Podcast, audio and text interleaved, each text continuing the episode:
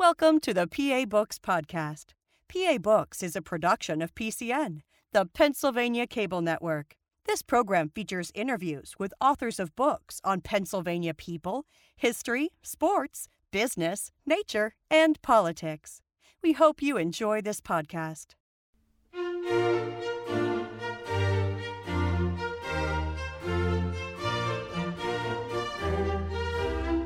This week on PA Books, the author of The New Eagles Encyclopedia, Ray Didinger.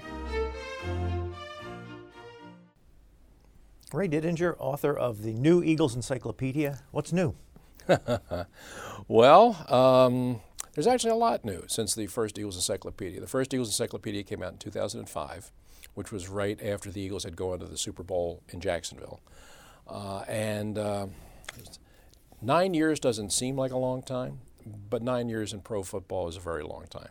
A, a lot of things change.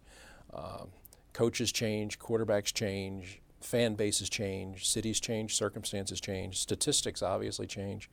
Uh, and the Eagles are uh, a much different team today than they were uh, in 2005. And so, yeah, I mean, the New Eagles Encyclopedia, it's, it's really a very new book. I had to go back and rewrite a lot of the past stuff because the first book came out right after they were at Super Bowl. So Donovan McNabb was on top of the world. Andy Reid was on top of the world. Terrell Owens was the toast of the town. Uh, well, all of that stuff has changed. You know, Andy Reid has already gone on to Kansas City. Donovan McNabb's out of football. Uh, Terrell Owens went from hero to pariah in this city. Um, so all of that stuff had to be totally rewritten and reworked, just brought up to the current. And then you add on the arrival of Chip Kelly and the emergence of Nick Foles and all the things that have happened with this franchise. So the New Eagles Encyclopedia is indeed a new encyclopedia. How long have you been an Eagles fan? Um, as a fan, oh my heavens, uh, since I was uh, since I was eight years old. I mean, which goes back into the early '50s.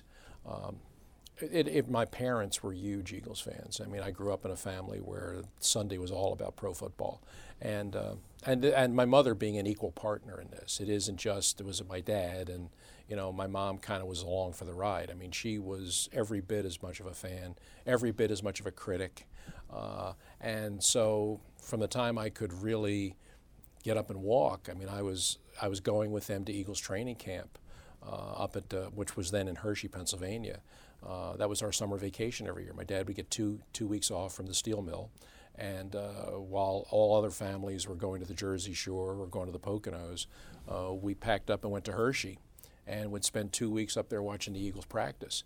Uh, and in fact, there's a picture in the book, um, which I found in my dad's desk drawer after he passed away when we were cleaning out the house, was a picture of me as a 10 year old with Chuck Bednarik at the Eagles training camp.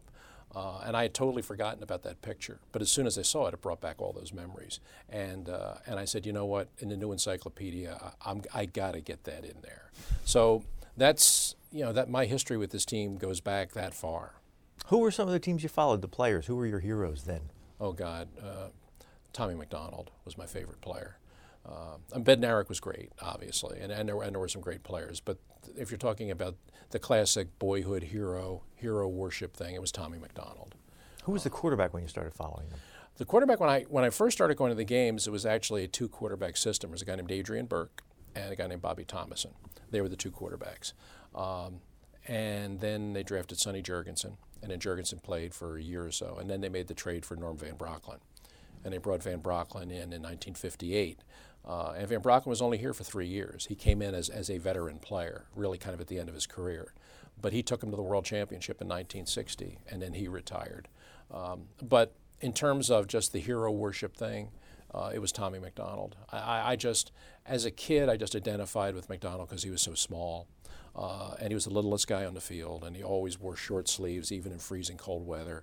You know, he didn't wear a face mask. Uh, it was sort of like he was he was just showing that I'm as tough as you are, even though he was playing in a big man's game. Uh, and just the enthusiasm that he played with was was the enthusiasm of a 10 year old boy. I mean, just everything about him was excited. He was always hugging guys, and he, you tackle him, and he would jump right up. And um, and as a kid, you identified with that. You know, you, you, your feeling was, you know, if I was playing, that's how I'd play.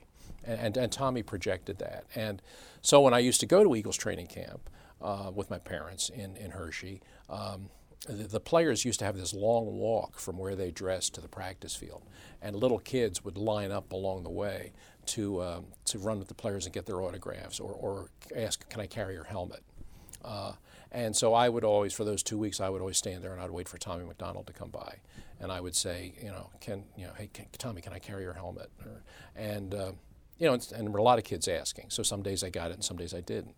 But uh, uh, on the days when he would say, "Yeah, sure, here," and I'm thinking, "Wow, I'm carrying Tommy McDonald's helmet," and he'd be talking to me the whole way, and that's, I mean, I remember that like it was a week ago, and so getting a little ahead of the story here, but I mean, years later, when I became a sports writer and became a voter for the Pro Football Hall of Fame, uh, I sort of began a little campaign to try and get Tommy McDonald in the Hall of Fame because I thought he clearly deserved it, and uh, and when Tommy actually did get voted into the Hall of Fame in 1998 uh, he asked me to be his presenter.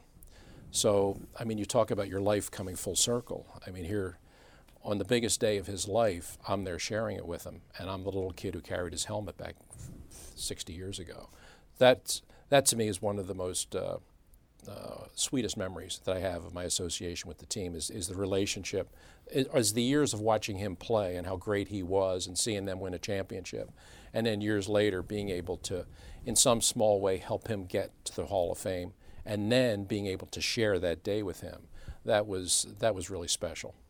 What do you remember about the 1960 championship season? Everything. Everything. I could take you through it every single game. Uh, I won't do that, but I could. Um, I, I, remember um, the thing I remember about it was it was so uh, unforeseen. Um, they were they were not the best team in football that year. Uh, even the players will tell you that. Um, but it was a year when everything kind of came together. Uh, and I've often said that that was that 1960 season um, was like a genie that came out of a bottle in City Hall courtyard and, and for one year, just granted Philadelphia, it's every football wish. Everything you want that could happen, every break you want, every tip pass, everything's going to go your way for one year.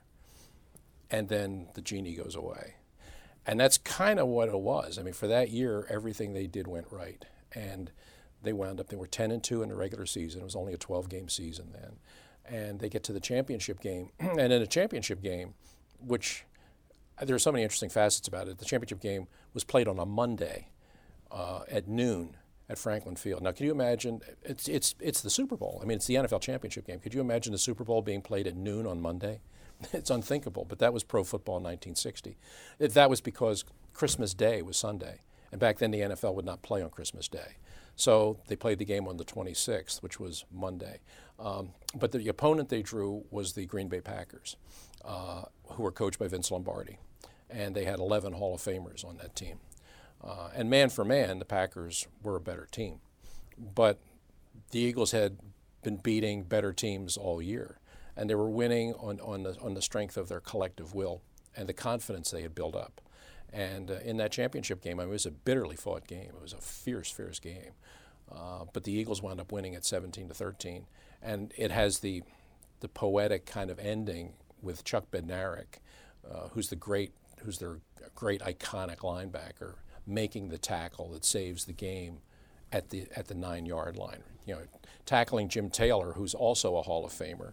The game comes down to these two Hall of Fame players colliding at the nine yard line, and Bednarik wrestling him to the ground, and then holding him down until the clock gets to zero, and then saying, "You can get up now. This game's over," uh, and then walking off the field. And this was Bednarik had played the whole game. He had played both ways, center and linebacker. Uh, he had played 58 and a half of the 60 minutes at the age of 35. And then he makes the tackle that saves the game and wins the championship, and then he walks off in the arms of the fans. I mean, it's, it's your Roy Hobbs moment right there, is basically what it is. So, do I remember the 60 season? Yeah, I remember the 60 season. and it was the last game for Norm Van Brocklin and Buck Shaw, the coach. That's correct. The head coach and the quarterback both retired after that game.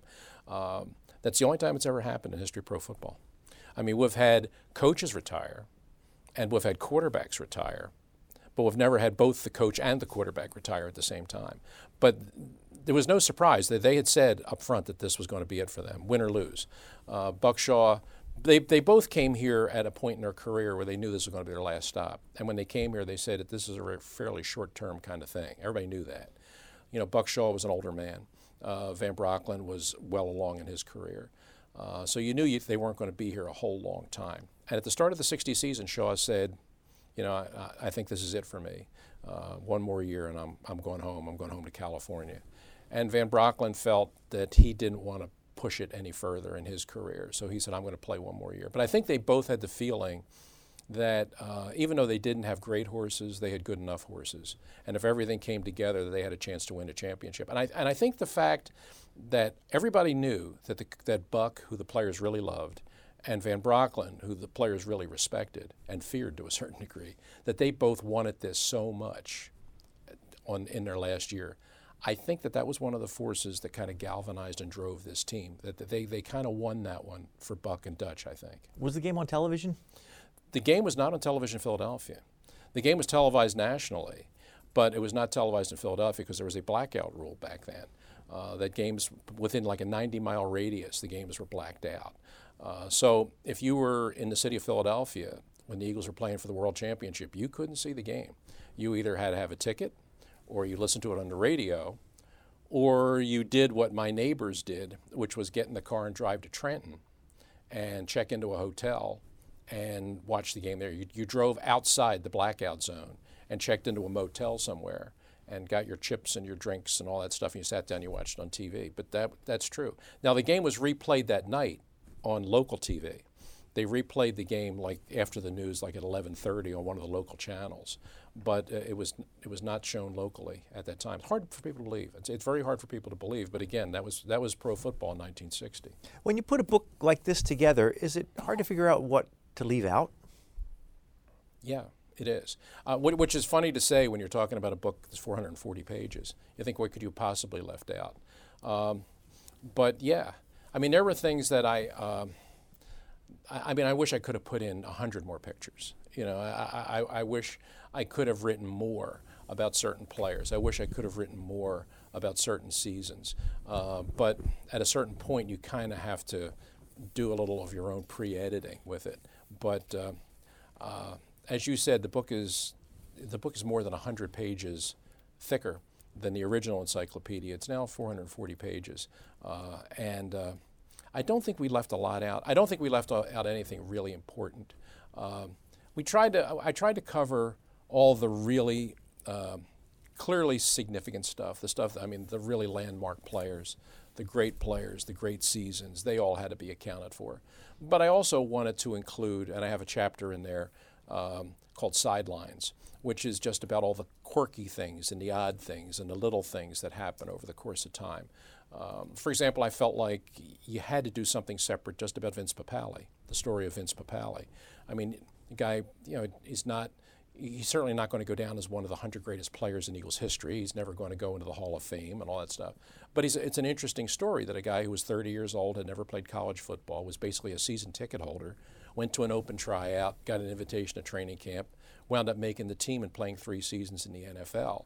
I mean, that's kind of an interesting story. So, that those kinds of things, I don't want to call them quirky because that's that's not really fair, but those kinds of unusual little sidebar stories, I felt like they had to be represented in the book too.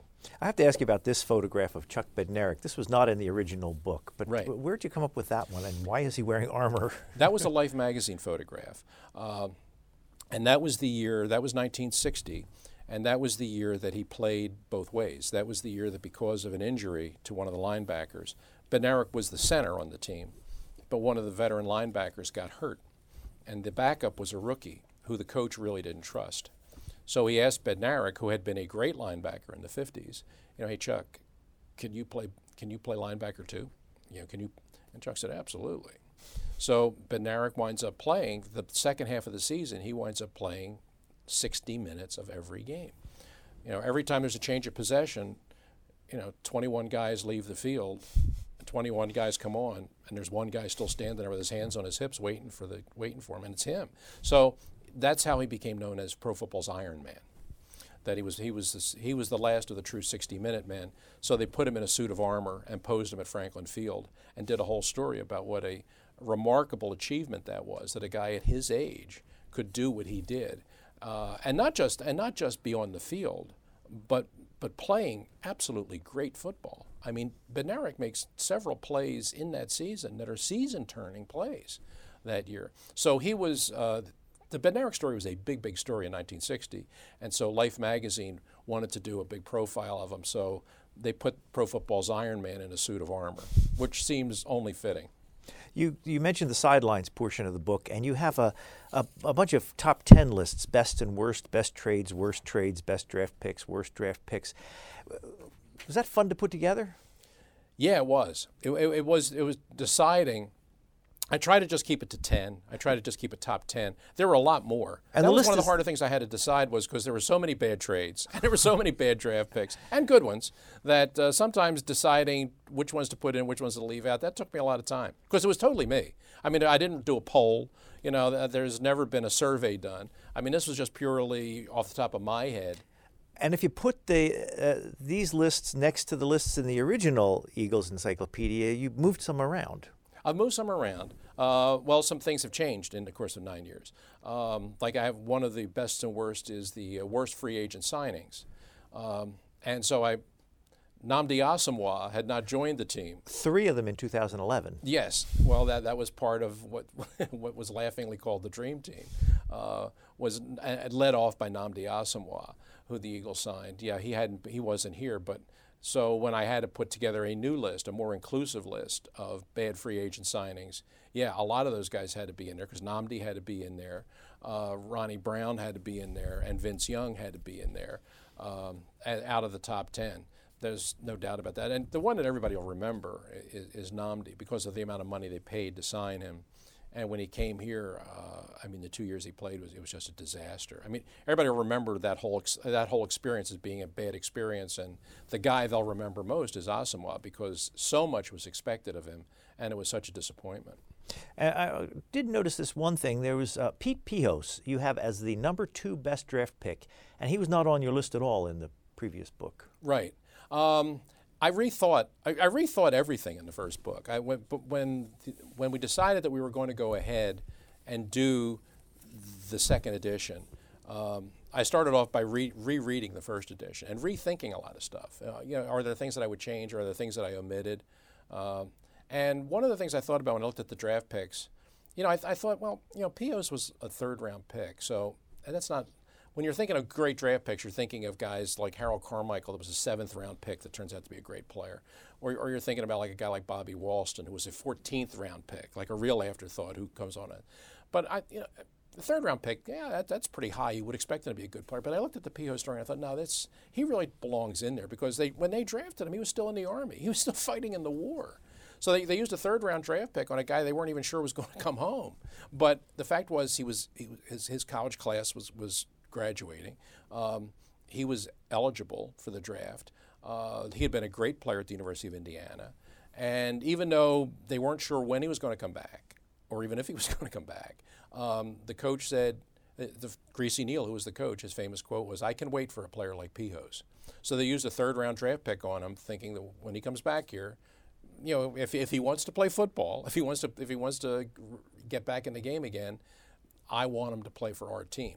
And so when he came back, Pihos joined the Eagles and became really one of the great players in the history of the franchise, a Hall of Fame player. Led the league in led the league in pass receptions three years in a row. Uh, and when you think that his career ended more than half a century ago, and you think of how much the game has exploded offensively and how much it's a big, it's more of a passing game now than it's ever been. The fact that Pihos is still ranks in the top five of all-time receivers in the history of this franchise is pretty remarkable. I mean, the fact that his numbers achieved in that era of football in 12 game seasons, that they have stood up for more than half a century, just gives you an idea of what a player he was. Who's first? Number one is Harold Carmichael. Uh, who I mentioned was a seventh round draft choice from Southern University. Six foot six, six foot seven. Harold is six foot eight. Six foot eight. And uh, he's still he is still the tallest wide receiver to play in the NFL. Uh, I mean, a lot of teams are getting bigger receivers now. You're seeing a lot of bigger receivers in the league. The Eagles even have, you know, Riley Cooper, and they have some guys that are tall. But there's nobody as tall as Harold. Harold is six feet eight, uh, and he was a seventh round pick uh, coming out of college because he played at a small school. Um, he didn't start playing football until a little bit later. He'd been a basketball player. Um, he was very, very unpolished as a player when he when he arrived. Um, but I do remember when he walked on the field for the first time for that first training camp, when the sight of him walking onto the field in his uniform, this six foot towering six foot eight guy, uh, y- your thought was, oh my, oh, what a weapon this guy could be if he can play at all. And Yeah, he uh, still had to catch the ball. and he still had to catch the ball, and he still had to be able to run, and he had to be able to take a hit. I mean, nobody knew any of that stuff.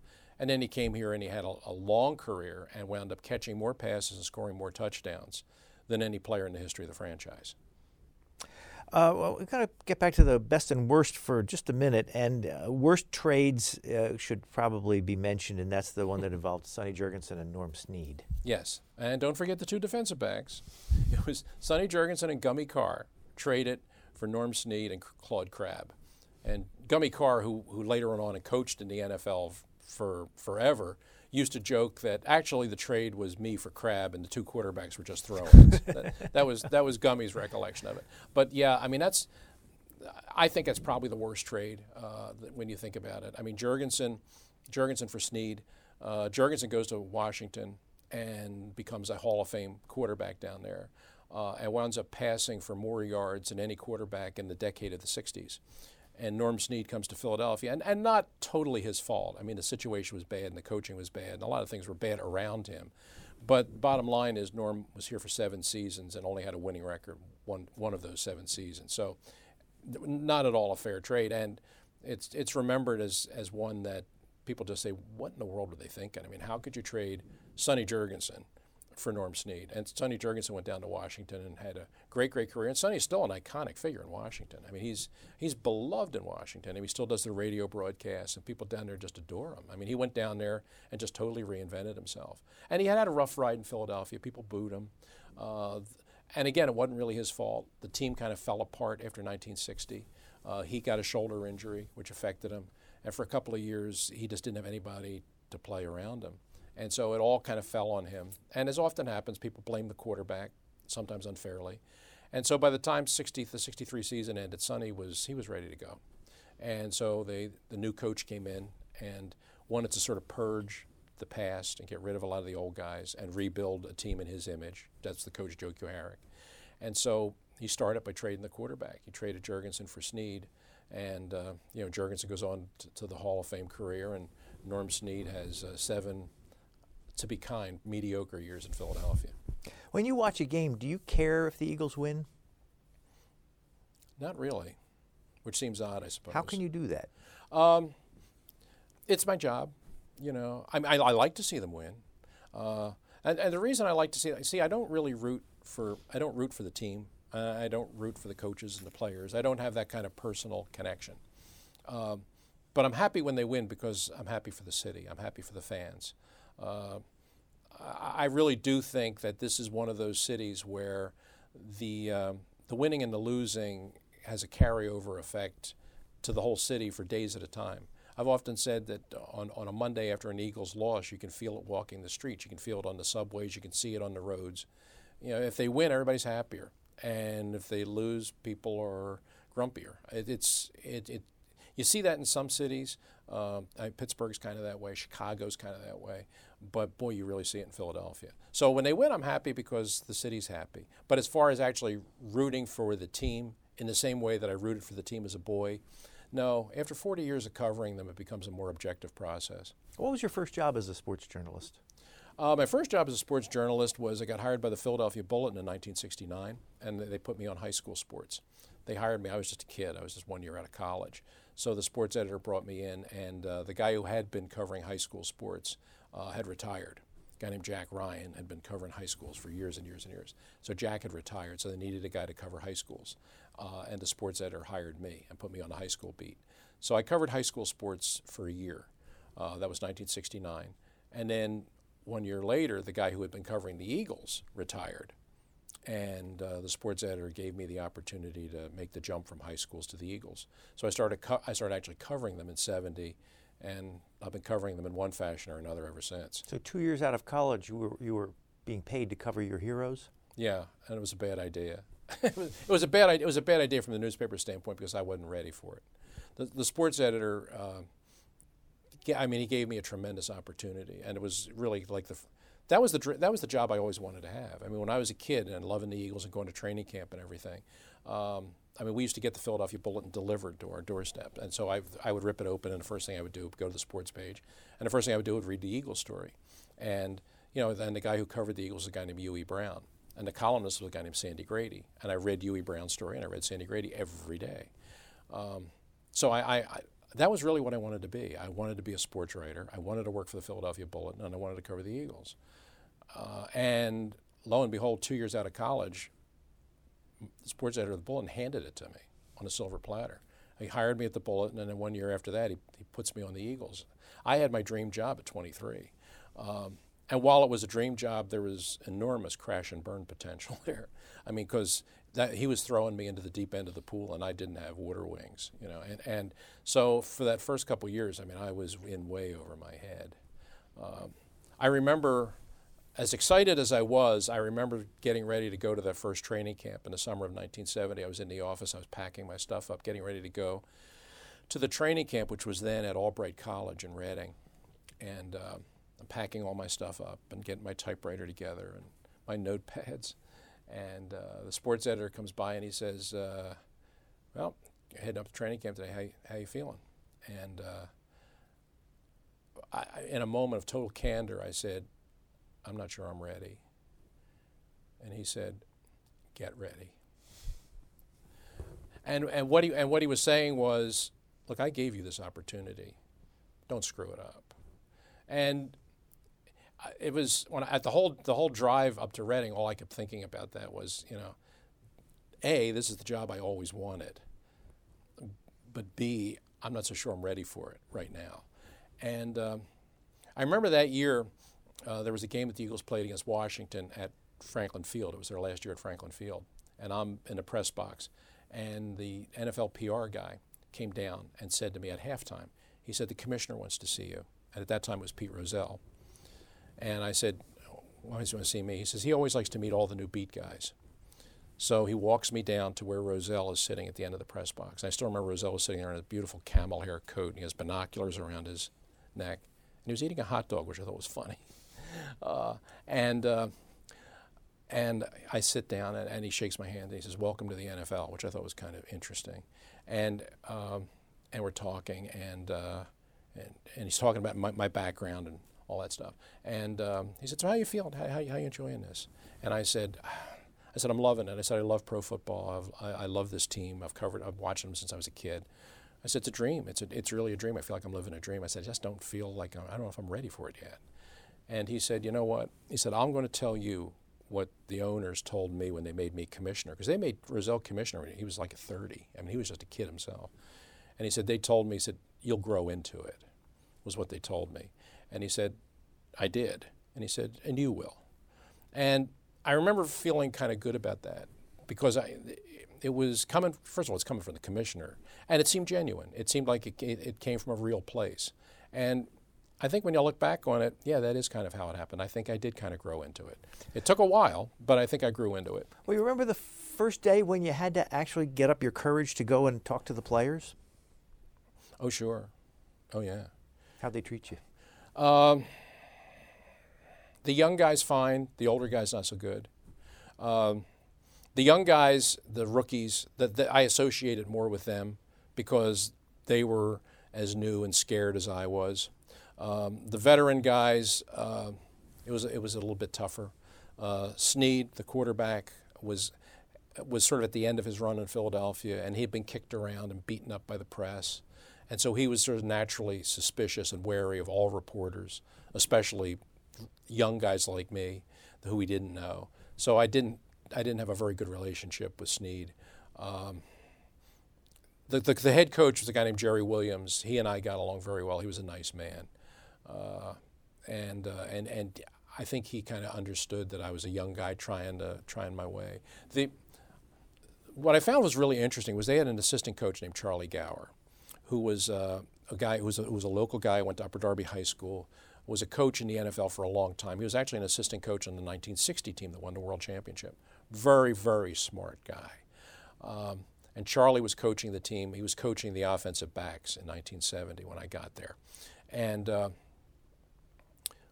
I had been, I, I, camp had been going on for like a week, maybe a little bit more. And I was just, every day I was writing three, four, five stories. I mean, I was just, I, I was trying to compensate for what I didn't know by overwriting things. And so um, one day practice ends and we're walking off the practice field and Charlie comes walking over to where I am. Uh, and he says, um, um, I still remember this. Charlie said, uh, You seem like a nice boy. and he said, uh, uh, I've been reading all your stuff in the paper. Um, and he said, I can tell you're trying really hard.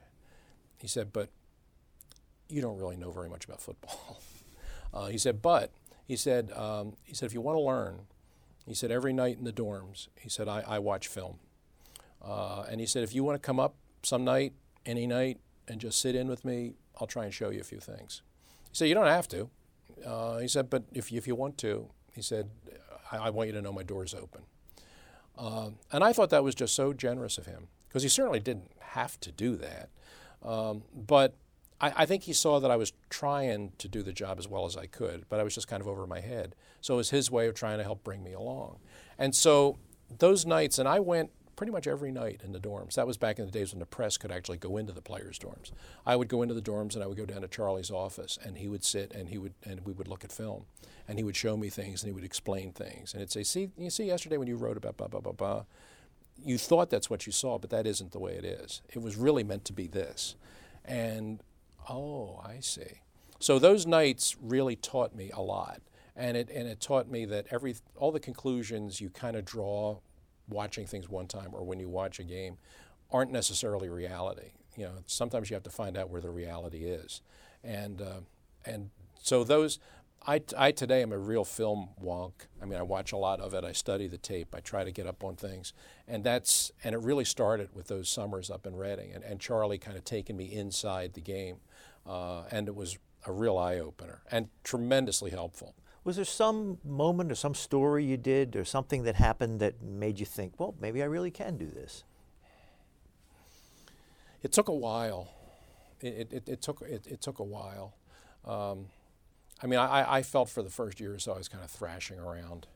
Um, I, I remember being real happy with, uh, with the story that I wrote. Uh, off of the Super Bowl, off of, I guess was maybe the third Super Bowl I covered, uh, was the Super Bowl when the Miami Dolphins completed their uh, perfect season. When they beat Washington, uh, beat the Washington Redskins to complete the 17 and 0 season. I remember understanding that this was, a, this was real history that I had witnessed that day. A team had completed a perfect season, had never been done before in pro football and and this was a real kind of watershed. And you know, a great coach in Don Shula had finally won the championship that had always eluded him. I mean, there, there was just an awful lot of really big moments that had kind of all played out that day. Uh, and I remember sitting in the press box surrounded by all the great writers of the time, you know, the Red Smiths and the Jim Murrays and all these guys. And, and here we all are trying to put that history into our own words. And I remember just when I finished my story and I reread it thinking, oh, that's good. You know? And I mean, not to compare it to what everybody else did, but I, I really felt like that might have been the first time that I really felt like what I wrote did justice to what I had witnessed. And, and that was kind of a big moment that I was able to kind of pull that all together on the biggest game of the season and, uh, and from my standpoint, I think that was that was kind of a real step forward in my career. What was the funnest Eagles team to cover? A lot of people say the Buddy Ryan team because they were so colorful, uh, and they were. Uh, but I, I, th- I, think the Vermeil team. Uh, I think Dick Vermeil's team. Um, because I, I was there pretty much every day from when he arrived and watched him build that thing. Um, and, and I, I got really close to that group of players, that group of guys, and, and they were good, good people, good, good guys, uh, good people to be around. Uh, largely because of Vermeil, who's, who's a remarkable individual. Uh, I've been in sports, in, I've covered every sport you can imagine for over 40 years. And uh, Vermeil is, is, is, the single most remarkable guy I've ever been around. uh, in terms of his uh, his basic decency, his honesty, uh, and his ability to uh, to motivate and identify the best qualities of his people and draw them out of them. Uh, I've never seen anybody that, that's as good at that as Dick is. And so being around him and watching him take over that team, which was a which is a really bad team in bad shape when he took it over, and just mold it the way he molded it, uh, and take it from where he from where it was to a Super Bowl team in five years. Yeah, that was something. And to, and to watch it day by day by day take shape. Yeah, that's that to me was the fun of it, and watching how uh, how hard he worked those guys, uh, and what he demanded of them, uh, and what they gave him back, and the bond that developed between them as a result. Um, how much he loved those guys for giving them what they gave him, and how much they respected him in the giving, uh, was something that was uh, really profound. It, it, really was. That's that was a remarkable team, and, and it sort of came, all came together in that championship game against the Cowboys on that frigid day at, at, at Veteran Stadium, when uh, you they had kind of built that team for over five years, piece by piece, and player by player, and week by week, practice by practice, to get to that point. And it had been so much about the Cowboys. It had been so much about the Cowboys, and that it all came together for this championship game, and it was and it was the Cowboys they were playing it wouldn't if it had been the Atlanta Falcons or the Green Bay Packers. It would have been a championship game, but it wouldn't have felt the same way. There was it, it just seemed right that they had gotten to this point, and the team they had to play was the Cowboys. It just seemed so right. And I remember the night before I was doing a TV show, and it was called Showdown in Philly, and it was being televised back to Dallas. And so we were on, I was on the set with uh, Tex Schramm, who was the Cowboys general manager, and Drew Pearson, who was one of the Cowboys players and Skip Bayless, who was a writer in Dallas at the time.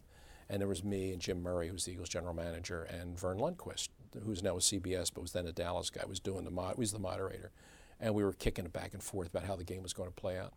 And the Cowboys were actually favored in the game, even though it was in Philadelphia. And uh, we came down to the end, and uh, it was, and Verne Lundquist said, "Oh, it's prediction time. Everybody make your prediction." So uh, the players, of course, you know, did, they were hedging, but they didn't want to say it. And so it came to me, and I said, I have no doubt the Eagles are going to win this game. And they were, everybody was sort of shocked that I was so certain about it. But I, I was. I was absolutely certain about it because there just seemed to be a rightness about it, that everything that Vermeil had been doing for five years was kind of building to this game. And there was no way they were going to lose. I, I just felt that. So that was the most fun to me was watching that whole thing over the course of five years and, and watching a master coach at work, and I and that's what I consider Vermeil to be. Was Andy Reid fun to cover? fun in the winning. I mean, they won a lot, um, but there wasn't much fun to Andy. Um, anybody that saw him knew that he was uh, um, th- he was very guarded. Uh, didn't offer you much. Um, it's funny, away from the microphone and away from the camera, there, there really was some personality there, uh, but you never saw it. Uh, I mean, he came off as rather humorless and rather distant. Uh, I mean, I, whenever you were dealing with Andy, you, there was kind of there was the moat, and then there was the wall, and then there was the gate, and then somewhere back there there was the guy, and but it, good luck trying to get there, and uh, and that's and that's kind of the way he was. Now the player saw another side of him, and if you got him away from the cameras, you saw another side of him. Uh, but in terms of from a reporter trying to cover him. Um, fun isn't the word I would use to describe it, no. Well, I, it, it, seems that uh, we could flip this book open to any page and you could just discourse on whatever it fell to. But uh, somebody we have to talk about before we run out of time is Donovan McNabb. Mm-hmm. Where does he rank in the Eagles' history?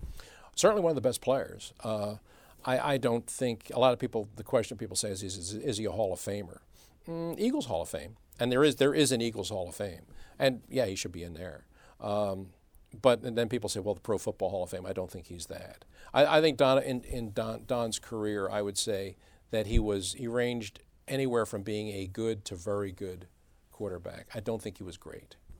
You know, and, and to me, to go in the Pro Football Hall of Fame, I think you have to be described at some point great, and I don't think Don ever was that. But he won a lot of games, uh, and uh, and there, there are people who will say, And it's an interesting question because it comes up all the time. Who's the greatest quarterback in Eagles history?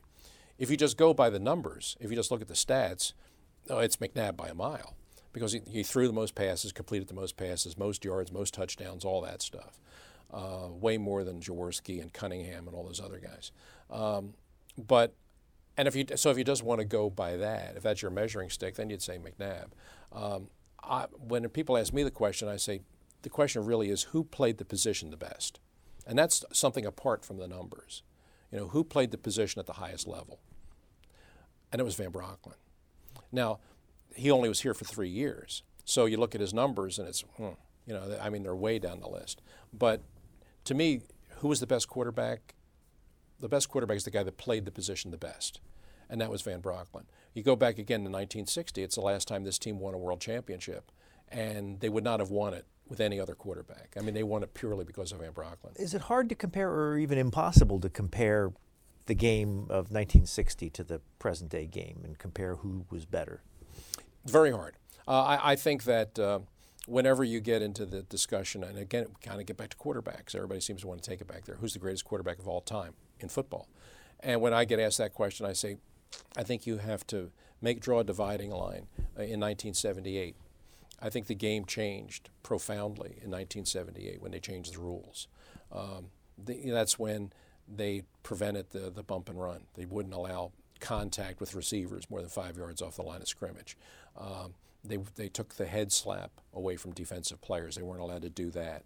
Uh, they allowed offensive linemen to extend their arms rather than block in here, which made it a lot easier to block. So they basically did everything they could to open up the passing game.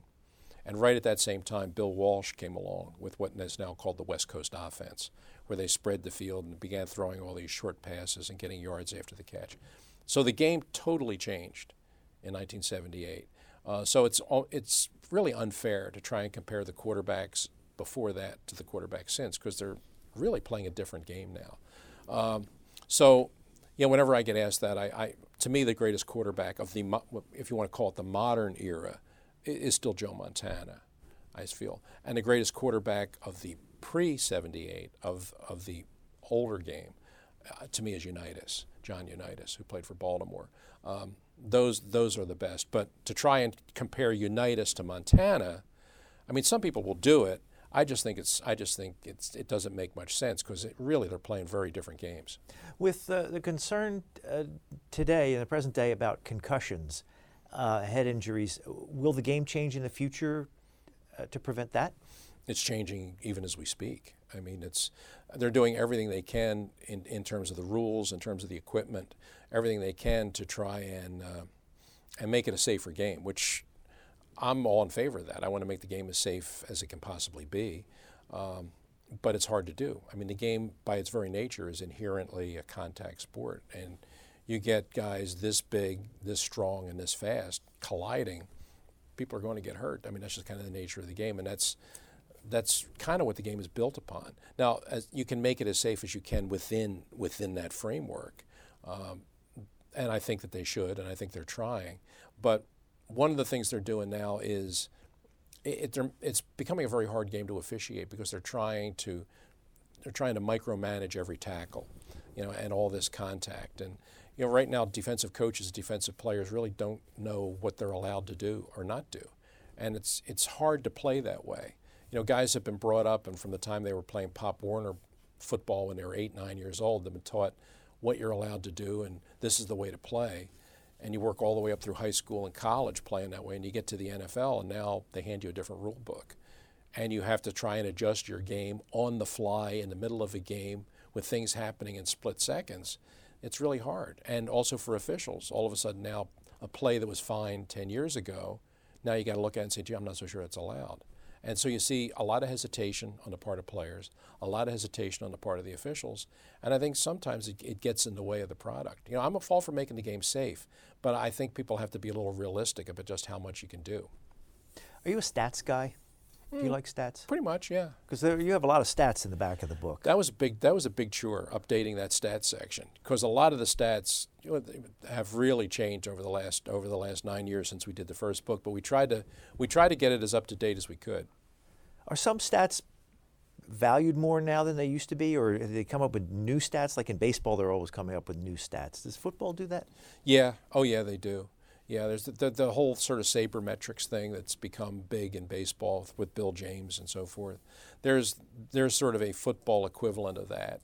There's a lot. There's a group called the Football Outsiders that do a lot of sort of a, a Bill James kind of analysis of pro football, uh, where, where they break down the stats and what they consider to be the really meaningful stats versus the stats that they're just numbers, but they don't really impact that much the winning and the losing. So, yeah, the game statistically the game's evolving a lot.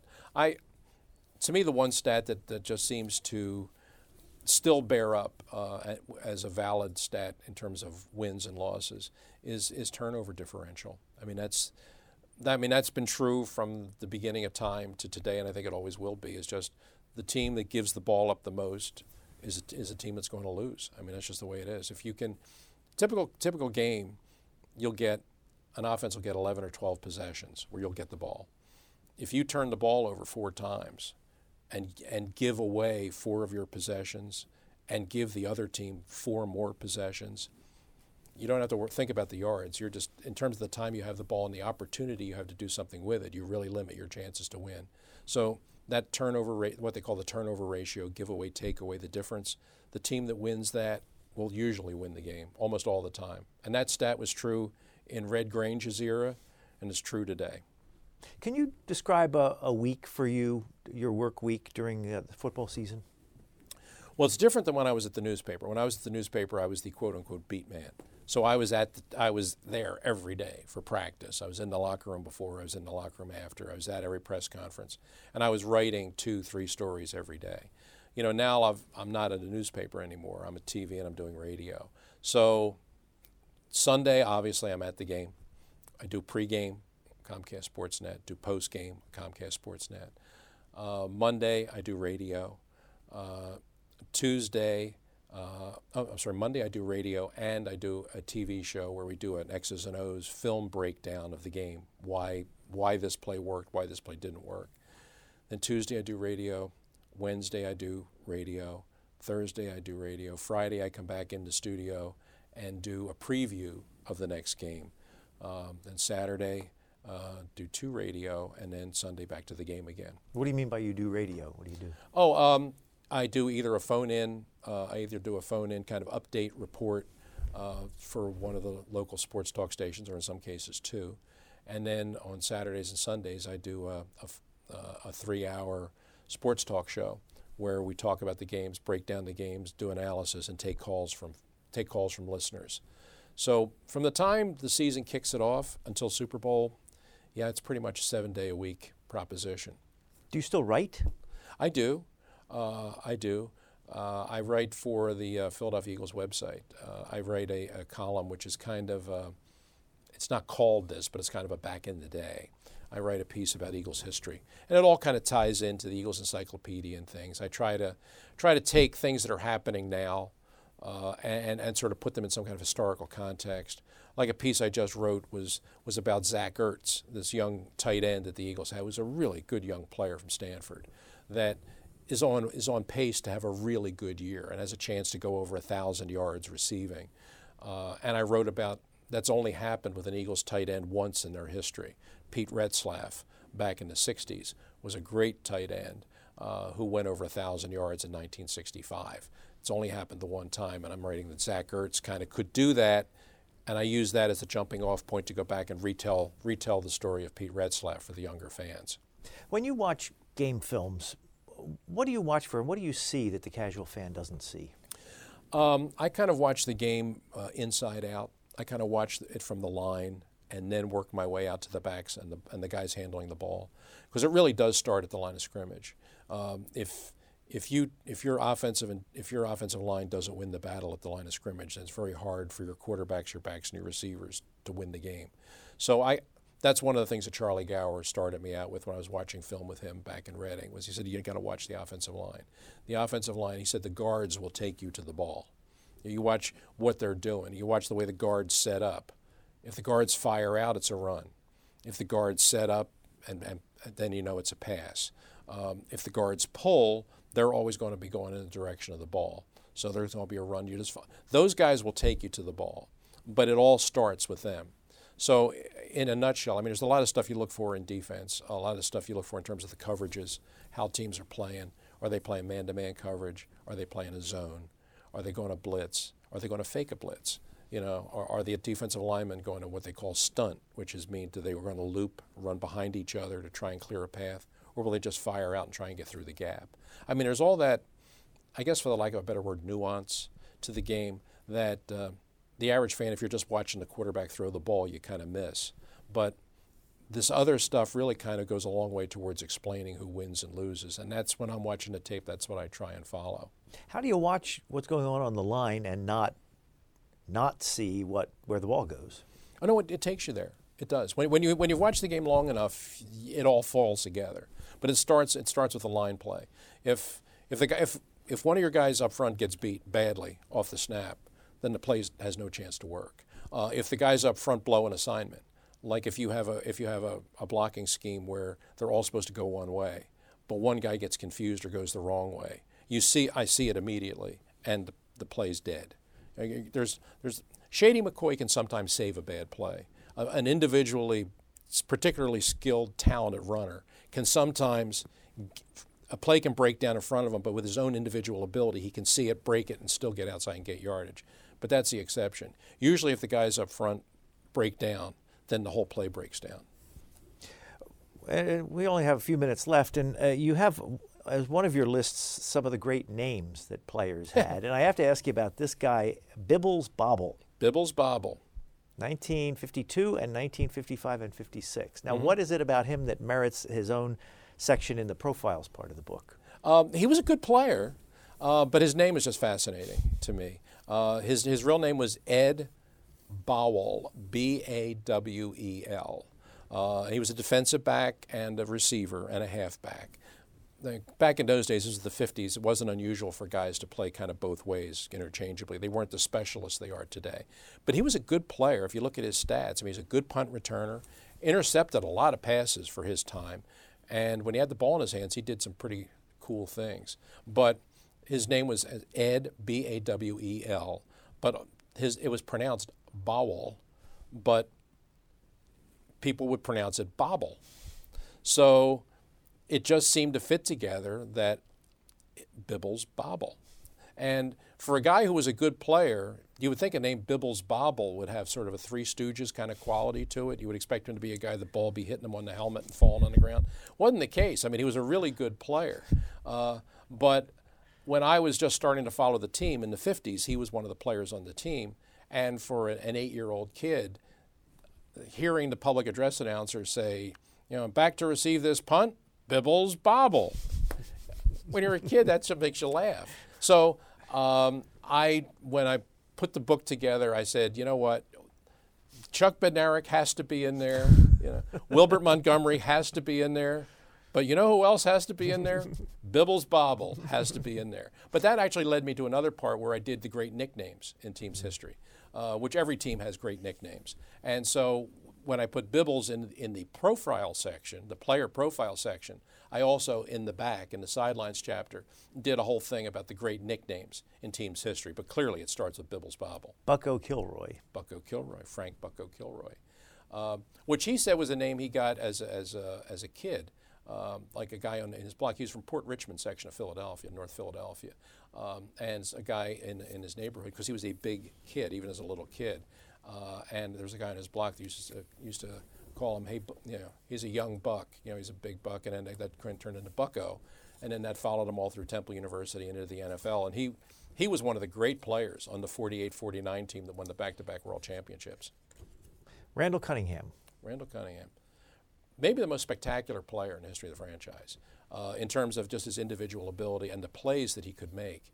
I mean, there are a lot of people that will tell you that the play that he made on Monday Night Football against the New York Giants uh, in 1988, where Carl Banks comes in and chops his legs out from under him, and and Randall puts his hand down on the ground, props himself up, bounces back up, and throws a touchdown pass, is one of the most spectacular plays in the history of Monday Night Football. I mean, I, I think they did a survey of what the most spectacular plays in the history of Monday Night Football. I think that won. Um, it's considered one of the most spectacular touchdown plays in NFL history, and probably one of the most spectacular individual efforts in Eagles history. I mean, I don't know if there's any other quarterback that's ever played that could have done what he did. And Randall did those kinds of things kind of on a weekly basis. In terms of being able to both run and throw the football, he's one of the most remarkable athletes I've seen, and he's certainly one of the most remarkable athletes that's ever worn an Eagles uniform. Tom Brookshier. Uh, one of the pound for pound toughest players uh, in franchise history. Um, the best open field tackler I think the Eagles have ever had. Uh, he was a defensive back, played on the corner, uh, and it's a tough position to play. You have to cover receivers, but also sometimes you're alone on an island with a running back coming down, and it's the open field, and everybody sees it. And if you miss, everybody sees you miss, and you don't have any help. Uh, you're alone, and and Tommy, and there's some defensive backs that can cover, but can't make that play. They can't make that open field tackle, that don't have the athletic ability, and frankly, don't have the toughness to do it. Brookshier did. Uh, and nobody ran through Tommy. When he came around the corner, even in the big open field, even if it was Jim Brown, there wasn't anybody, one-on-one, nobody could bring Jim Brown down, but Tommy Brookshier could. And Tommy didn't brag about his career much. He was, he was a terrific player. The Eagles have retired his number 40 for good reason. He was that good a player. And he was really a key guy on the 1960 team. When he broke his leg in 61, that was really kind of the end. The team really went downhill from that point. But I remember Tommy, who didn't brag much about himself, one time said to me, he said, and I put this quote in the book, he said, I played against a lot of Hall of Famers. He said, but they didn't make the Hall of Fame the day they played me. And I, I, think that was a very fair statement. He went up against a lot of a lot of really great players, and they had great careers, and they're in the Hall of Fame, and Tommy's not. But on the days when they went head to head, Tommy usually won the battle. At the risk of making you blush, you are in the Hall of Fame. yeah, sort of, since 1995. What do you remember about induction day? I remember everything. I remember everything. I, I, remember getting the phone call that told me that I was in. And then uh, I remember calling my parents who were living in Florida and telling them. Um, I had been up for three years. I had been. I, I, knew I was a finalist for three years and had not gotten in. I knew that, and I knew I was up again in '95. But I, I, I mean, generally it's, it's, it's an honor that comes to guys that are much older, uh, and sometimes it comes posthumously. Um, I was still very much in the flow. I was still fairly young and doing the job, and so I kind of thought, well, maybe my day will come, but not now. And so when they told me that it had happened, I was I was really surprised and overwhelmed. And when I called my parents, they were overwhelmed because, as I told you, my parents were huge football fans, so this had tremendous significance to them. And I remember going to Canton um, with my parents and walking through the Hall of Fame with them and them seeing my name. Uh, and my father, who was your classic World War II veteran, greatest generation guy who withholds emotion, that kind of thing. Uh, I remember my father hugging me and, and, saying, I'm so proud of you. Uh, I remember that very vividly that's going to have to be the last word because we are out of time. We've been speaking with Ray Didinger. He's the author of this book, The New Eagles Encyclopedia. Thank you very much. It was my pleasure, Brian. Thank you. You've been listening to a podcast of PA Books, a production of PCN, the Pennsylvania Cable Network. Full episodes of PA Books, as well as other PCN programs, are available to stream with the PCN app. Visit PCNTV.com or the App Store for details.